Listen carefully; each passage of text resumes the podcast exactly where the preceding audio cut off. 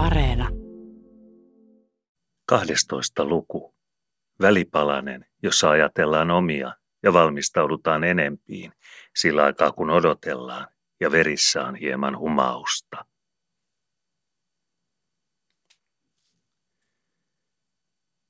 Olihan siinä nyhimistä ja pientä tunkemisen kahinaa, vaivihkaista hivuttelemista ja rohkeampaakin keinottelemista, kyynäspää viljelemistä sopukaupalla ja muutakin toimellisuuden taitavuutta, ennen kuin itse kukin salissa oli vuoroltansa ja mieluummin naapurin edellä kuin hänen jäljestänsä Jordanin rieskoilla ja totipöydän askareilla.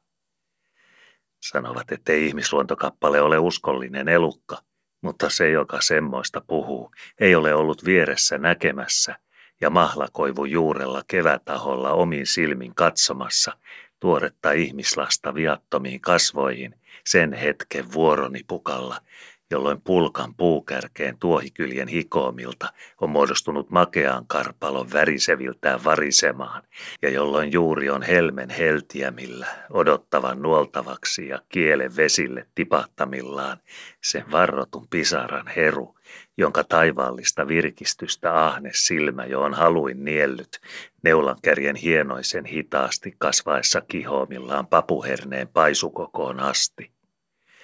Eikä ole semmoisten tyhjien jaarittaja myöskään ollut näkemässä harrasta miessilmää vakavaa valkuaiseen, silloin kun on joukkoa totisessa toimessa ja höröpartaa niin kuin kuhivaa kimalaishörrää tihuviltaan pesäaukon olkisuulla, hurskassa häärinässä kurottamilla laitavan pöydän, jolla seisoo lasia odottamassa samat tusinaluvut, kun on ympärillä vielä janonvuorolla ja leskenjonossa kastumatonta miespartaa tuhrimassa – ja lasinkiliviin tavaraa varalta karahvimitolta niin väkevää ja rutonkarvasta, että enkeli vahdiltansa paratiisin portilta saattaisi kadessilmin katsella ja kitamujuin napista, ettei hänkin ole lähipaikoilla ja saamisen odotuksilla, ja että luomisen perintöjaossa vain aatameille ja miessukuisille on suuihon annettu tieto ja tunnolla ja maistamaan, mikä maailmassa puree parhaalta kieleen.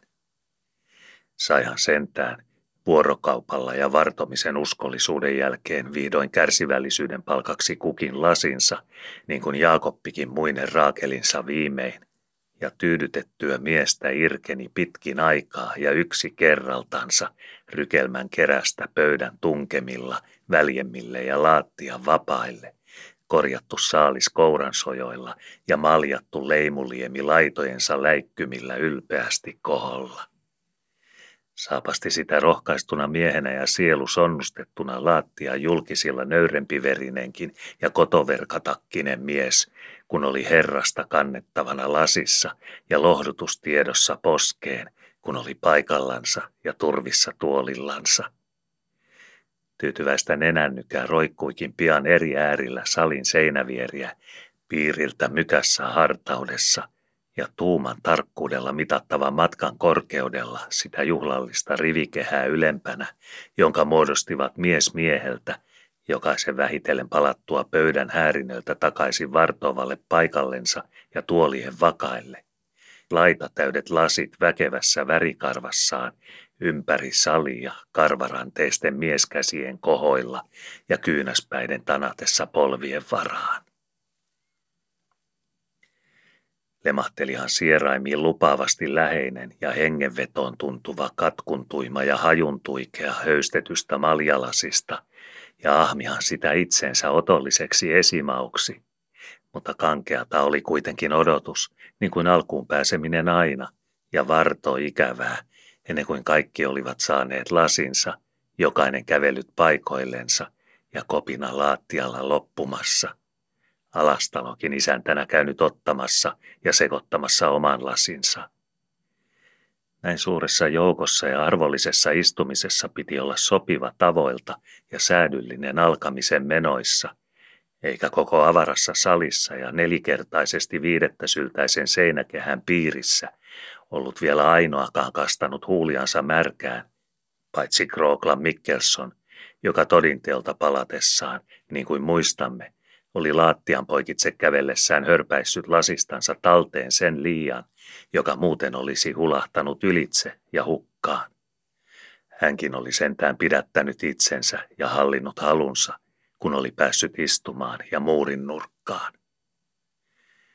Nyt siis vasta, kun alastalokin oli valmistanut lasinsa ja laattiapalkit lakanneet narisemasta hänen allaan, hänen palattuaan oman keinutuolinsa kohdalle ja sovitettuaan itsensä istumaan sille, Langholmaa viistoon vastapäätä takasohvan edustoilla. Nyt vasta siis humahti helpotus seurakunnassa – ja lasien läikkymillä huojahti pieni väväys kautta koko salin, niin kuin vaapasee kuusen latvassa norkostorkkojen versotarha metsolinnun humahtaessa lennon ilmoihin istumalevoilta. Alastalo nostikin sillä merimiehen toimella, joka tietää, että keulaa kääntäessä ja aluksen siepatessa tuulen poikaa purjeen puhtiin uudelta laidalta, on sormen oltava nopean ja nuorat sivalla – ja ajatukset siekailuitta löysättävät entisiltä naakeleilta ja vielä pikemmin kiristettävät vetopiuviin äskeisen laiskan puolen paalupulkkiin.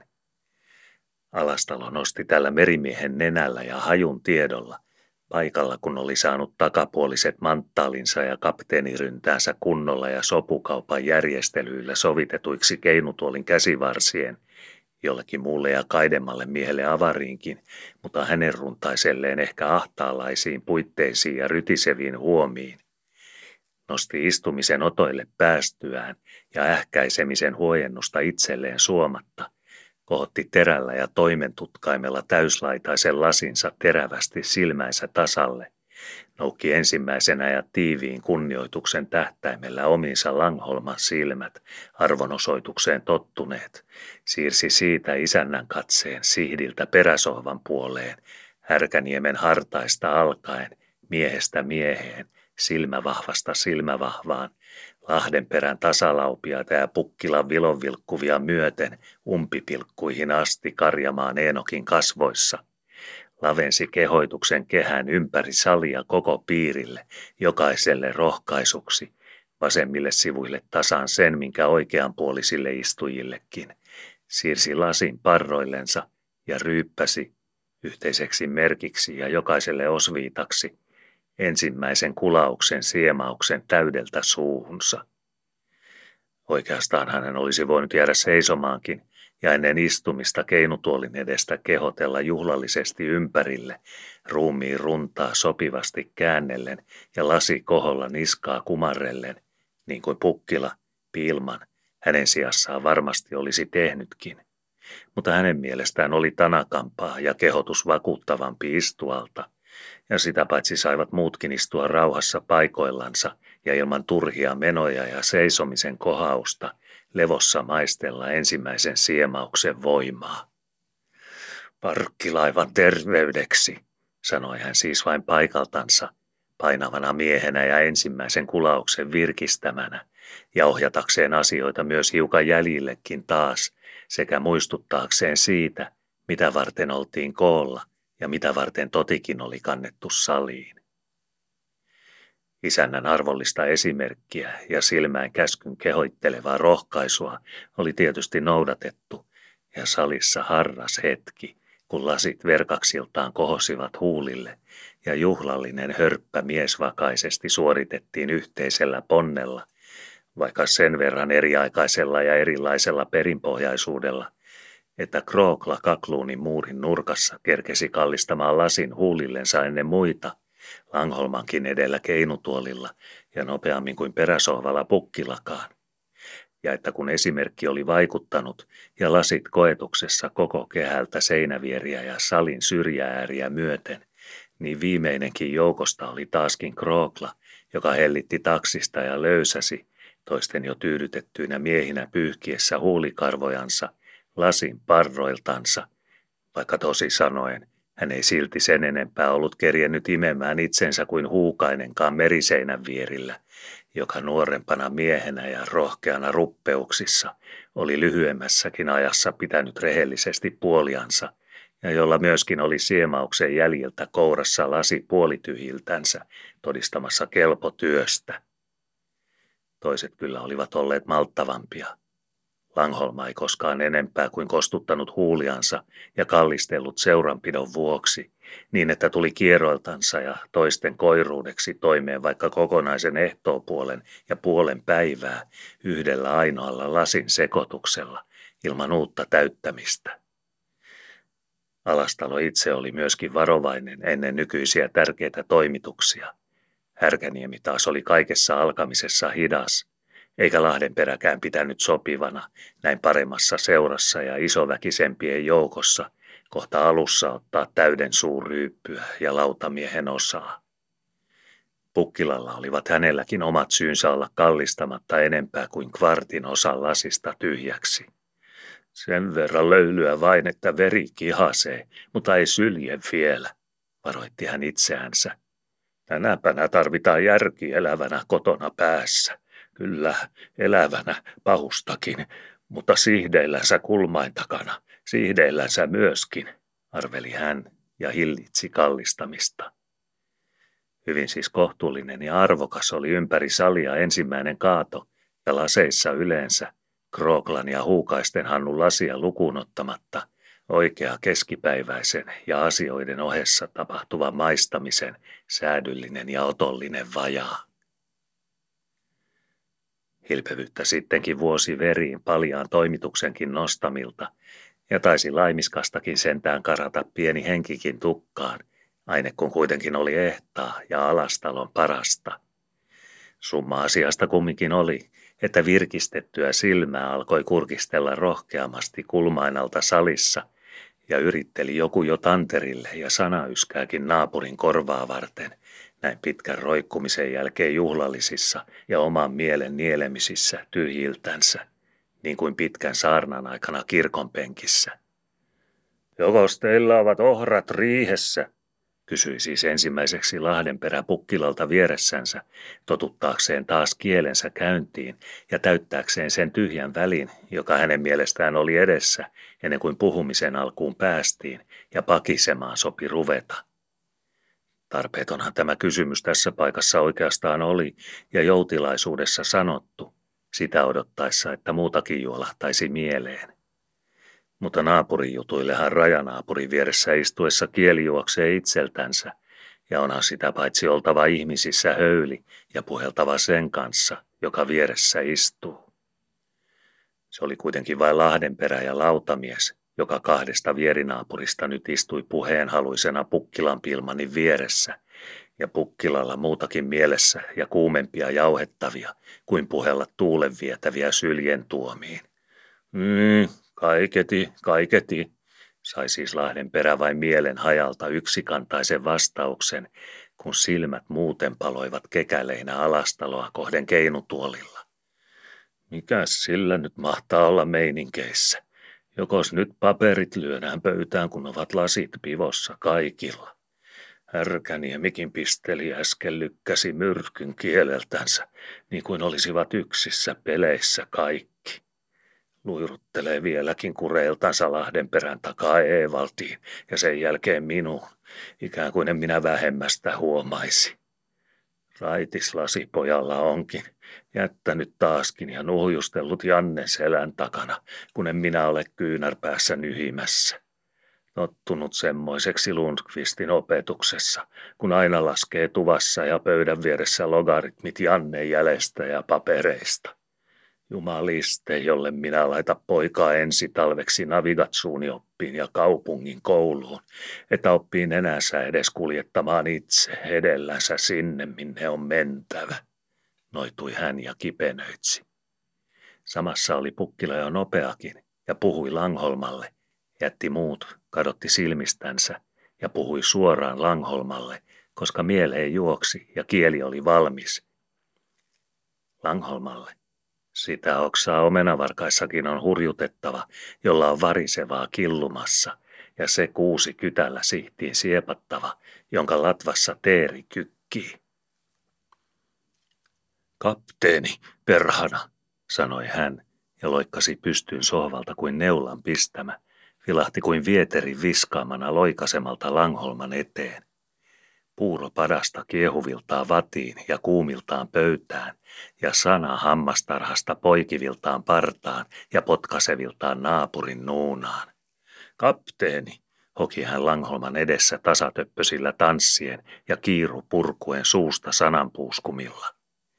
Jäniksellä on neljä pussikkaa allansa, kun pupu loikasee ja maanketo jää, mutta ihmisellä ja hyvällä ajatuksella vain vaivainen sana kerraltansa, kun olisi koko saarna hönkäistävä saman henkäyksen menolla evankeliumin aluilta aamenen loppuun.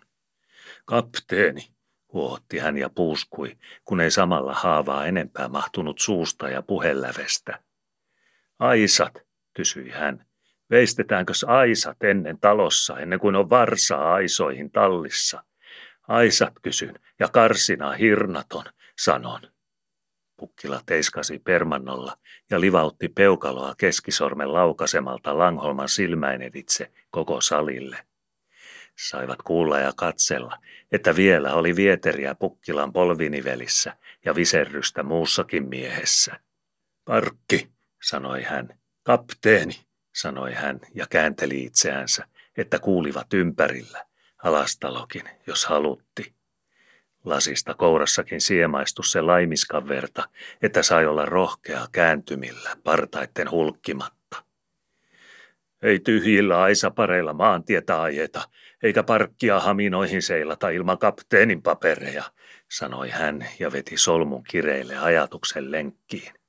Kukas meistä on käynyt koulut ja saanut sigillin eksaamiinsa, kysyi hän, ja nyt olivat polvet sen verran koukussa, että sopi silmäntikulta silmäntikkuun katsoa ilman niskankyyristelyjä Langholmaa kasvotauluun.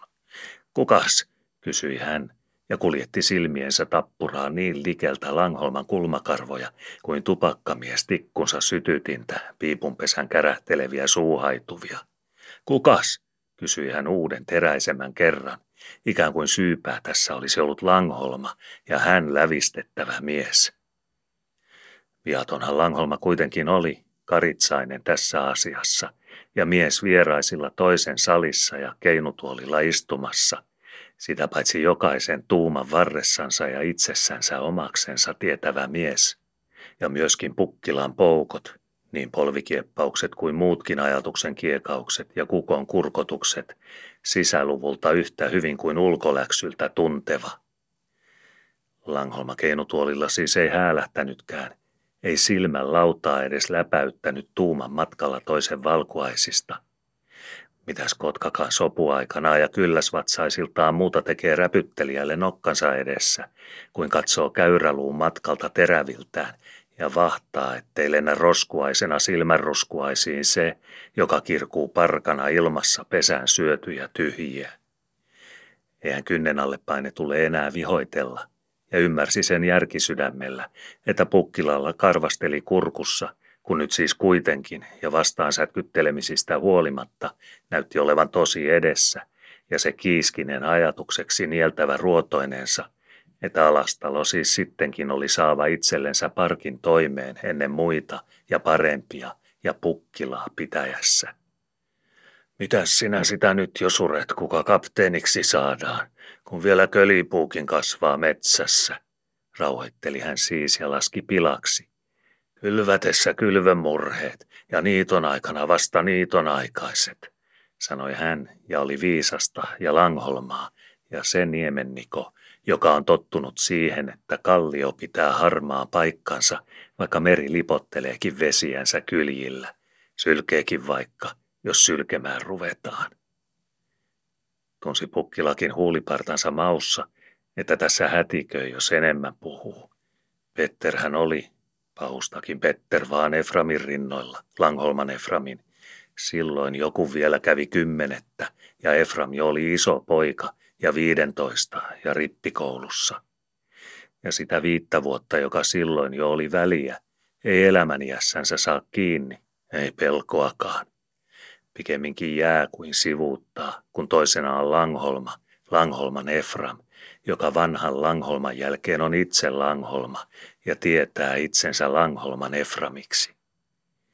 Petteriksi hän tunsi itsensä nytkin taas Eframin edessä, samaksi Petteriksi, jonka pää kymmenvuotiaana ei vielä yltänyt 15-vuotiaan olkapään tasalle, vaikka nyt jo ja 40 ajastajan perästä varmasti ja paikalla mitatessa ja kirkonkongilla vieretysten kävellessä Jokainen voi todistaa, kumpi on kolmea tuumaa pitempi, Pukkilan kapteeniko kolmen kyynärän ja kolmen tuuman heilumillaan, vai Langholman isonenko vartensa syltämitassa, olkoonkin tämä syltä rusthollarin selkä suoraa.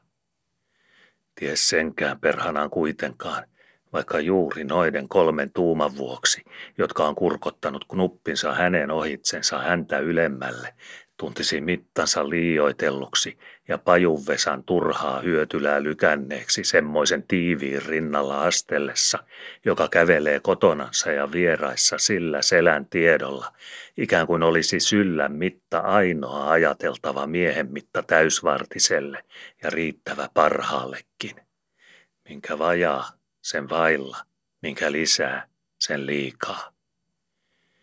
Pukila siis muuttui hiljaiseksi mieheksi ja veti kyntensä kesysti kerään, noituikin mielessänsä nopeuttansa, liikaa äkkinäisyyttään. Karasin tähän, hyppäsin, enkä sanaa saanut, sanan penikkaakaan pientä juoksevaa, pientä poikivaa sanan penikkaakaan saanut sanotuksi, lykätyksi hiukan Eevaldista. Sen verran Eevaldista, että nimi sanotuksi tuli. Paljon merikoulusta, niin paljon, ettei enää muistanutkaan Evaldin nimeä minun sanomakseni. Ja enemmän kapteenista ja kapteenin papereista, niin likeltä korvaan ja niin tihuvalta oman tunnon maksaan, että lompakkoa olisi koskenut ja kurkkua käärinyt ajatus, kenen haltu ja kompassin kyttäämisille varansa sentään uskoo, ja ovatko sopit Kaaskerin tuvassa ja Lundströmin kehumiset sittekään samaa vahaa kuin sigilli kruunun papereissa. Lundström kyllä, Lundström Kaaskerissa opettaa, opettanut meille muillekin aikanansa meritiedot ja logaritmit. Olisi myönnellyt, olisi puhellut vaikka enemmänkin, löysännyt sovunvaraa, helpannut köyttä, ettei nytkäise ennen kuin temmaistaan. Miksei Lundström opettaisi, miksei, miksei sanon. Alastalokin niin, ja Härkäniemikin niin, ja minä myöskin, myöskin minä, kieltämättä minäkin, minä itsekin. Kaikki me Kaaskerin tuvassa olemme aikamme istuneet, Kaaskerin tuvassa kuluttaneet penkkiä pöydän edessä, hikoilleet Kaaskerin Lundströmin mäntyisen pöydän edessä ja katselleet päivän kulumiksi ja torkun huviksi pännän jäljiltä ja numerojen kärpäspaskoilta paperilla, tuulileijan kieppauksia rantapuodin päädyssä ja tiaisten pelejä tuohiräystää lymyissä – katselleet ja imeneet pännän vartta, sillä aikaa kun ei pää poikinut järjen tiineiltä sifralukujen karitsapenikkaa riviruoduille paperitarhan ruutukarsinoihin. Miksemme, sanon, ja mikseivät pojatkin, koska talvi on pitkä, ja parempi pojillekin, että juoksevat laiskan aikansa ja laivojen levätessä, numerojen hännissä ja järkeänsä piukottaen, kuin helmojen kintereillä ja pirun pestirahoja hakemassa. Mikseivät? Viime talvenakin istuivat siellä. Janne, Janne Piilman ja Tafina Janne, niin kuin Evaldkin, meidän Evald. Kaaskerin tuvassa nököttivät Lundströmin opissa pyhäimiehestä Valpuriin. Ja miksei? Oppia taisivat saadakin hinnan edestä, viinasta ja jyväkapasta. Kannu kuukaudelta viinaa ja kappa jyviä viikolta kummaltakin. Minä maksoin Evaldin puolesta ja Alastalo Jannen – Mikäs tei? Mikäs tikkekin? Oppia taisivat saada. Numerot loimille, yhteenlaskun pinkaloimille. Säie säikeeltä vieri vieri rivisäätyyn, kuin kankurin pasmat tukin keloilta kirikurossa suoriltansa, niisien pujoitse ja kaidekamman sormitse kangaspiukan tiiveille ja kudetti kun rautaisen summaviivan korjoitse lukkariakselin kiertoon ja talteen. Oppineet vähennyksen niisiheitot ja katkorantujen kateet kankaan kuteessa, kertomataulun syöstäväpujeet, niisihyppyjen vikkelät poljinvaihteet ja tarkan nelivartisen kerrakkaat keinot, jakotoimet ja säikeen juonikkaat johdot, näkyviltä näkymättömiin ja näkymättömiltä takaisin julkisille kymmenkirjavan kankaan, oppineet rekuladetriin laadukkaat neuvot ja murtoviivan kavalat niskaheitot, jotta olisivat järjen sukkulalla silmät kärjessä terävät ja varrejuoksu liukas lennossa, kun on pujotettava tiet ja noudettava urat numerojen niisien avaamilla väylillä ja trigonometrian tuolupuilla ja logaritmien potkimilla punottava latituudien kudellangat longituudien loimiin tiedon neliniitiseksi veraksi paperille, jonka kirjoista silmää lukee ja järki pitelee tähtien naakelipaikat taivaan kannella ja sinusten siuhkavat kosintasuukot meren erheillä ja vierivän niskoilla, tarkalle ja sekuntilaskussa oman lentävän laitapuun tervatuilla kupeilla. Oppivat kuka ties, mikseivät oppisi, sanon, pojat niin kuin mekin.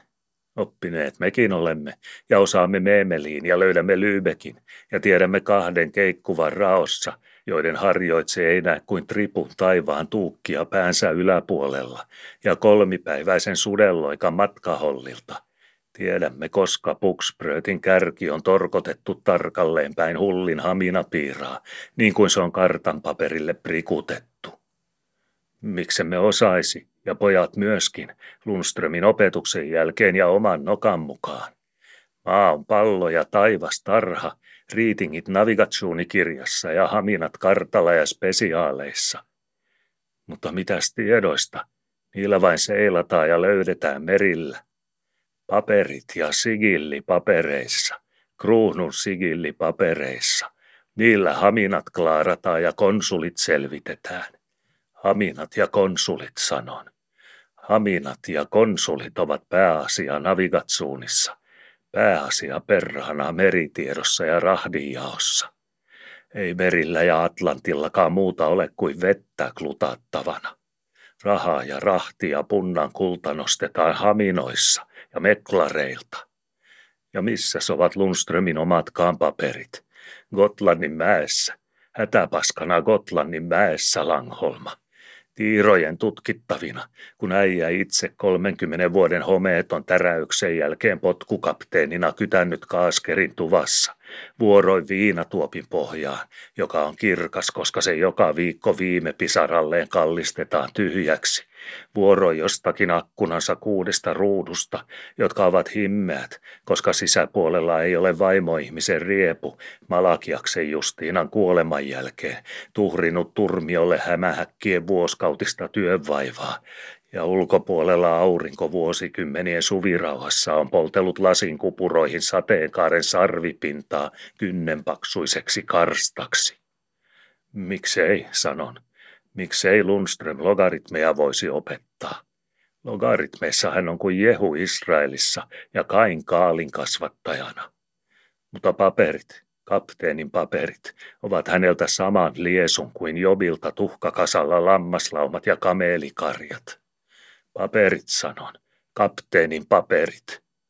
Ja vaikka hän sitten jumaliste olisi mies logaritmeiltaan ja poika pännältään, pistämällä vaikka kuun purkkiin ja sfäärit kaksinkerroin taitettuna liivin taskuunsa, niin köliä hänelle ei Gotlannin räpän jälkeen enää usko kaupungin hullukaan kuljetettavaksi, eikä haminaporttia hänen flakunsa hissauksesta avata Suomenlahden peräkuljussakaan.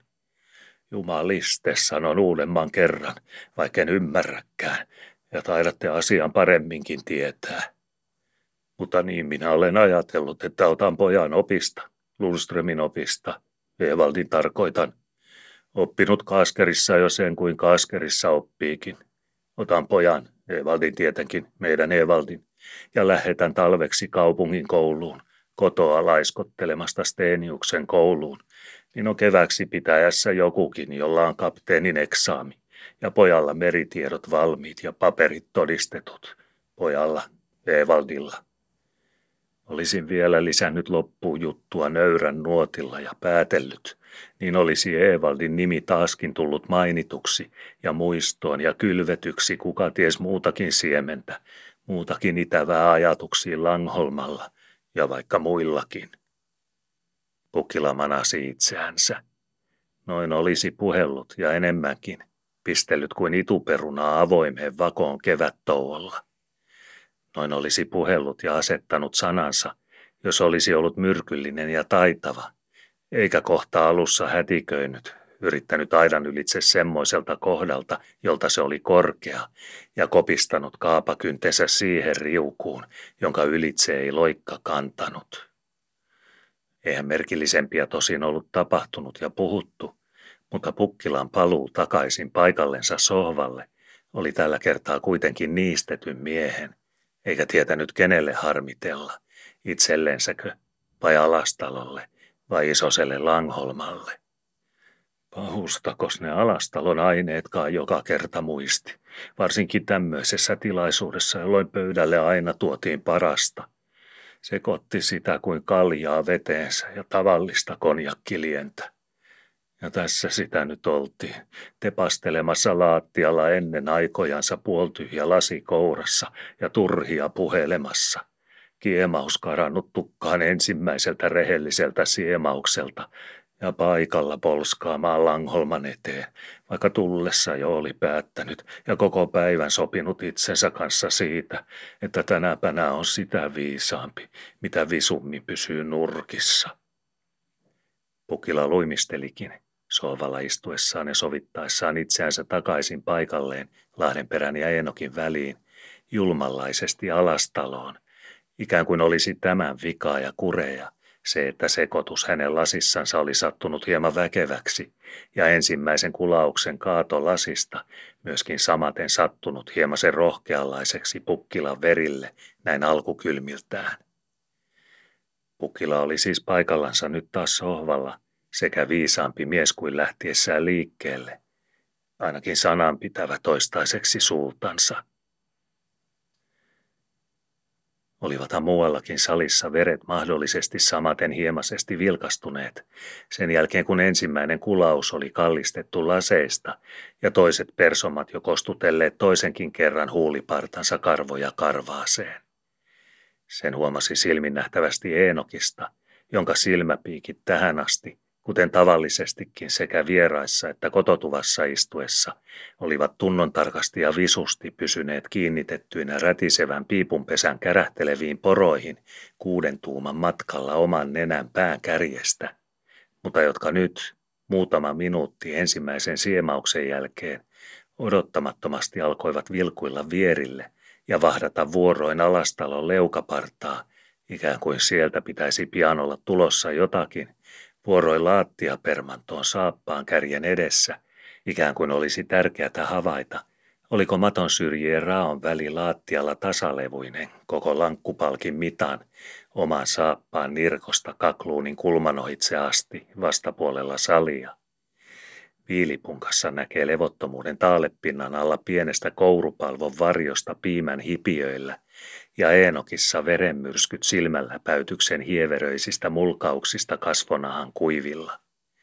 Olihan piakkoin ja melkein jopa rinnusten pitelemillä maksamisista kysymys, mikä oli karvas asia, vaikka asian oli päättänytkin ja vaikka maksaminen tapahtui omaksi hyödyksi. Odotusta oli ilmassa ja yltympärisellä. Alastalokin alkoi tuntea olonsa ahtaalta liiveissänsä ja katseli lasiansa – Isonko laimiskan siitä oli kulauttanut itseensä ja vähän ympärille muuallekin, olivatko solleet toisetkin rohkeita. Silmä pelasi pakkaamalta klahvin avaimeen piirongin suulla pihaseinän takakulmassa. Jokos oli aika kävellä ja otollinen tilapää astella laattian poikitsekin ja hakea paperit esille. Avaimen hän oli pistänyt suulle jo ennen kuin muut tulivat, että oli valmista. Eihän sentään vielä arvelut aikaa sopivaksi. Vasta toista lasia sekoittaessa on mielissä oikea lämmin ja rohkeudessa vetoa, päätteli hän malttavasti ja siirsi itsensä voittaen vielä tämän kerran silmänsä avaimen lehdestä ja jäi paikallensa. Se on merkillistä, ajatteli hän, että ihmisetkin ovat kuin päättömiä lampaita, joita pitää viekkaudella kutsutella ja houkutelle maanitella veräjälle, vaikka laidun on lihavana avatun takana, ja jokaisella pitäisi olla oma kurkku kurolla ja turpa hajuilla, kuka karussa ensimmäisenä kerkiää kedoille ja ruohon vehmaksille. Syntiä koko ihminen tarpeeksi omalle tunnolleen rehellisessä petoksessakin ja ansion toimissa, Ja sitten on vielä kaupan päällisiksi sälytettävä kuormataakkaa hartioille turhan päitenkin ja vilpisteltävä ja liikuttava minun leivisköissäni varpaisillaan silloinkin, kun tekee paki parastaassakin toisille ja lähimmäiselle ja narraa heidät venyttää nenästä niille tiensteille, joita ei heidän oma nokkansa itsestänsä haista, harmitteli hän ja ähisi totisesti. Ikään kuin ei säällisistä syistäkin ja omiksi hyviksi hikoillessaan olisi ansainnut riittävästi pippuran karvasta nahan parkkiinsa, muistaakseen syntinsä ja katuakseen ajoissa, kun tulee mielentarve semmoisia ajatella, vaan pitää vielä laupeuden teoissakin ja toisten kukkarojen lihottamiseksi kasvattaa synnin saivaraa ja syhyvää karvoihinsa. Murisi hän ja ajatteli, kuinka ihminen sentään välistä saattaa olla aivan viatonkin lammas, vaikka onkin pässi ja sarvet päässä. Alastalo kurkisti härkäniemeenkin, eikö silläkään kulmalla äkätä, että nyt sopisi pistää hihnat vetoon ja auttaa kuorma liikkeelle. Minun konjakkini kyllä kelpaa ja sitä lipotaan, ajatteli hän karsaasti, kun katseli tyytyväistä miestä, jolla päältä nähden ainakaan ja naamanpidosta päätellen ei ollut muuta mielessä kuin sen seikan tieto, että silloin kun on kourassa ja nenän hajuilla hyvän parempaa odotuksella liki lasin täysi ja suussa ja kurkun muistossa saman hyvän ensimmäinen ihana siemaus polttamassa, niin silloin ei miehen sovi olla muuta kuin kiitollinen ja jätettävä muut murheet vuorollensa ja oman aikansa asioiksi. Etkö sinäkään nyt sitä ymmärrä, että nyt olisi käytävä rytinällä puolapuihin, syljettävä kouraa ja väännettävä hartiaväellä, jota akseli kääntyisi kärryissä, pyörät lähtisivät liikkeelle rapakosta ja kuorma kierisi tien matkalle. Sadatteli hän naapuria ja noitui kipenöitsi sitä, että Härkäniemi kiireessäkin paikassa ja nopeissakin vendoissa pysyi Härkäniemenä ja Malakiaksen nahoissa. Istut salissa niin kuin sitä varten olisit täällä, että roikutat nenääsi totilasin yläpuolella. Purki hän sydäntänsä mielessänsä, koska ei sanaa sopinut häristä. Syytöntä miestä alastalo tällä kertaa kuitenkin suolasi karsailla ajatuksilla ja karsaalla silmänpidolla. Härkäniemi, merimiehenä ja monen manööverin poikana, oli kyllä omiltansakin äkännyt, että tuuli oli kääntymisen kureilla salissa – helittänyt hetken ajaksi kyntensä purjeista ja meren lakanoilta ja kyttäili vartoili nyt visusti nurkillansa kuin saaliskissa loikan syhyessä varvaspäissä ja kintun taipeissa.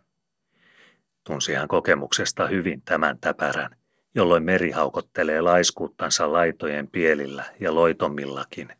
Aalto kysyy toiseltansa ja itseltänsäkin, viitsiikös kyljiäkään enää näillä paikoilla, ja kääntää seljän kyömyä tämmöisen talon töissä, ja jolloin väljän pelloilla jokainen loiske, joka äsken vielä vihtoi harjan kieltä niskoillansa, teeskentelee nukkumisen raukeutta jäsenissään ja läpyttelee luomien nahkaa silmäkavalainsa yllä, ikään kuin tässä enää katseltaisiin vain ja sovitettaisiin selkää ja makoa siihen rauhan kyyryyn ja sykkyrän kerään, jossa peto painaa kuononsa ja turpakosteansa käpälien suojiin ja hännän turviin ja valvoo enää vain sillä raolla, joka pidetään avoinna varoilla toisen silmän puoliummesta, toisen viattomasti torkkuessa.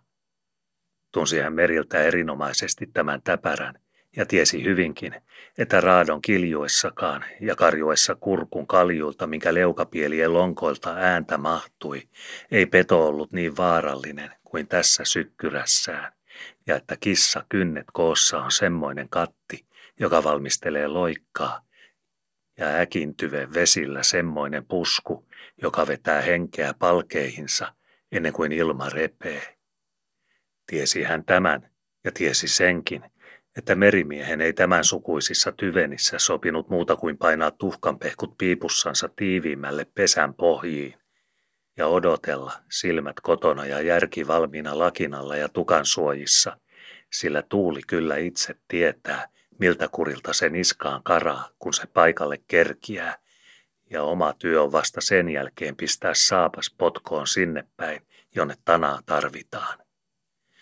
Niinpähän salinkin nykyisissä tilteissä ja tyvenissä, jolloin seilit mielten raakapuissa olivat lotkoillansa ja tuulen höngän hellittäminä ja levähtelivät sen välttämättömän hetken, hengitystuokion ja puuskutauon, joka täytyi olla välissä, ennen kuin veret niiltä virkistymisen vavahteluilta, joille täysi totilasi miehen mielen nostaa, ovat asettuneet lepoon ja näiltä levoilta kootui voimin valmistuvat siihen urakkaan, joka miestekona on nousuharjalla suoritettava rohkeudella rynnistäen, vaikka selväkirkkain päin. Tunsi Härkäniemi tämän, ja tiesi hän näissä salinkin ilmankäänteissä ja tuulikuopissa ajatella, että odotetaan tässä ja katsellaan kureja, miltä kulmalta alkaa porottaa, tihuviltansako keulapiikkiinkö vai ahterin takaa pyyhkien – niin tietää kuinka helvarin nakkaa ja onko kiristettävä pilivinniä vai löysättävä myötäisiin. Mutta tiesi Härkäniemi senkin, että odotellessa tulee aika pitkäksi, oma aika ja muittenkin, ellei ole mitään mielensärvintä järjen pureskeltavaksi, sillä aikaa kun ruumis istuu jouten, eikä ole muuta tekemistä kuin pitää huomion sormea ajatuksen liipasimella, valmiina sen tingan varalta, että puskasta risahtaa, niin kuin varmasti risahtaakin, kun jänis loikasee piiloiltansa. Ja huomasi hän alastalon katsannoista ja keskiruumiin kärsimättömistä nytkähtelemisistä senkin, että Matsonin napeissa puhisi, ja että hänen mielestään nyt oli jo jonkun toisenkin vuoro hyristä nuottia mukana ja auttaa kanttoria, jotta koko seurakunta sieppaisi virteen ja veisaisi. Härkäniemi alkoikin liikahdella ja katseli paikkaa piirongin kulmalla, ovelleveyden matkan takana itsestänsä, minä asettaisin lasinsa kädestä siksi ajaksi, kun tässä tuli puhelemista. Miksen minä auttaa koeta, koska tarvitaan, ajatteli hän ja järjesti järkeänsä sekä oli samassa jo jaloillansakin, niin ketteränä keränä kuin semmoinen mies ainakin, joka elämänsä lähes viidestä vuosikymmenestä on kuluttanut muutaman nuoratikkailla ja kansilautojen keikkumilla. Nopeasti lasi oli sovitettu piirongin kulmalle, Eevastiinan kyynärkorkuisen kukkaspuketin eteen heloisan lasikuupan alla ja mustaksi petsatun satulipeilin vieressä.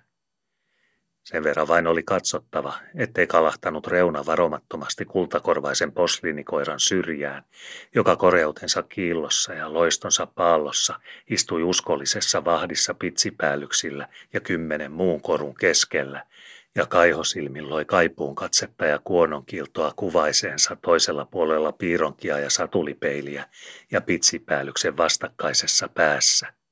Samanlaisen kuuppaihmeen edessä kuin hän itsekin, ja samanlainen kultakääty maalattuna pujeketjuksi kaulaan kuin hänellä itsellänsäkin. Tuo sitä ja kuljettaa korua meriltä piirongillensa vaikka kuormilta, kun on vaimoväkeä kotona – Eevastiina ensin ja sen jälkeen siviä sorminensa asettelemassa paikkoja somiksi.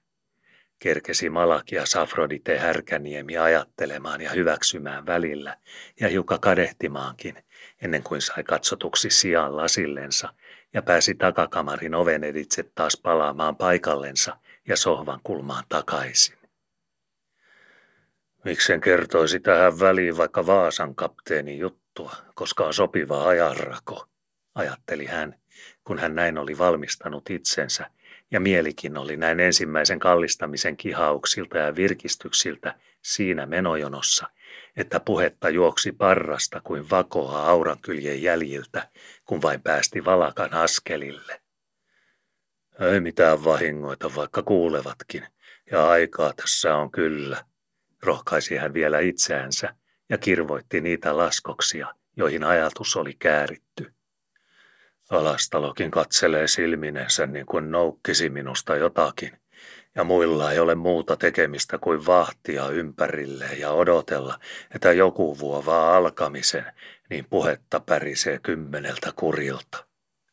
Merkillinen asia maailmassa sekin, että mitä isosemmat pidot ja pöydät notkumillensa paiston käristämään jo suunin muhentamaakin silmäin kylliltä ja sierainten ahmimilta, niin sitä verkkaampia ollaan alkamisissa ja tarvitaan hyvätkin ruokaryypyt ja kuminaviinat, ennen kuin juhlallisuus on virutettu kurkuista, kankeuden palanen nielty alas, silmät avatut ja mielentunto myös, ja kukin kohdaltansa herätettynä huomaa, että ihmisellä kitalaessa syhyy kiljuva nälkä ja että hän istuu katetussa pitopöydässä, jossa on kukkuraasettia ja kukkuravatia käden kurottamilta, vaikka kymmenille ottamille.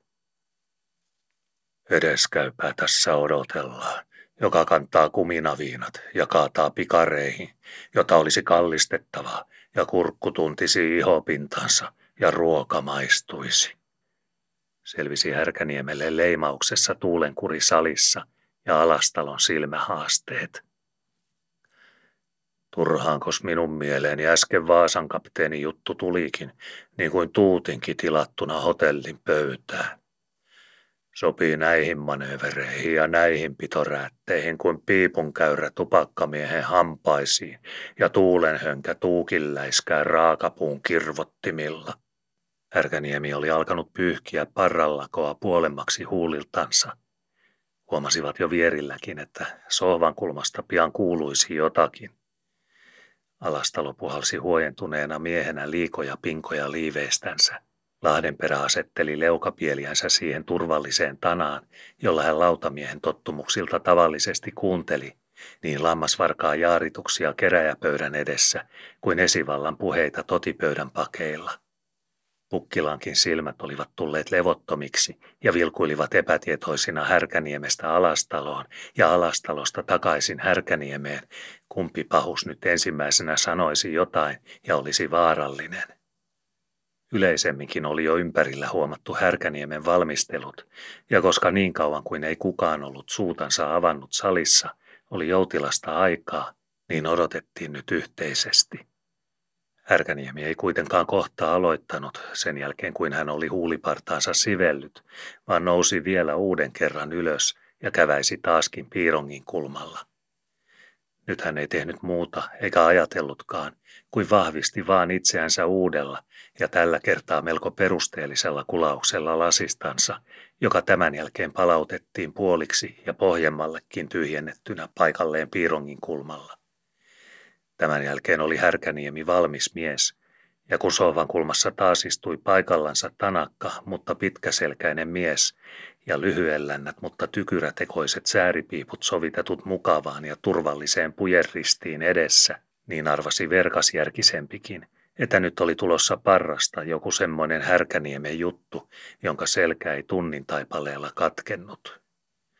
Härkäniemi ajattelikin ennen alkamistaan, että ei tässä missään kynttilän valeluissa ja talipadan kiehumilla hätiköidä, jos on juostava, minkä körtin kliput repeämättä kerkiävät jäljestä, vai järjen leivisköjä siirtelemässä ja parkin pykäyksen harkinnoissa, joita laitetaan yksi kerrallansa ja päätä kallistellen, eikä tusina kaupalla ja varvas harpassa.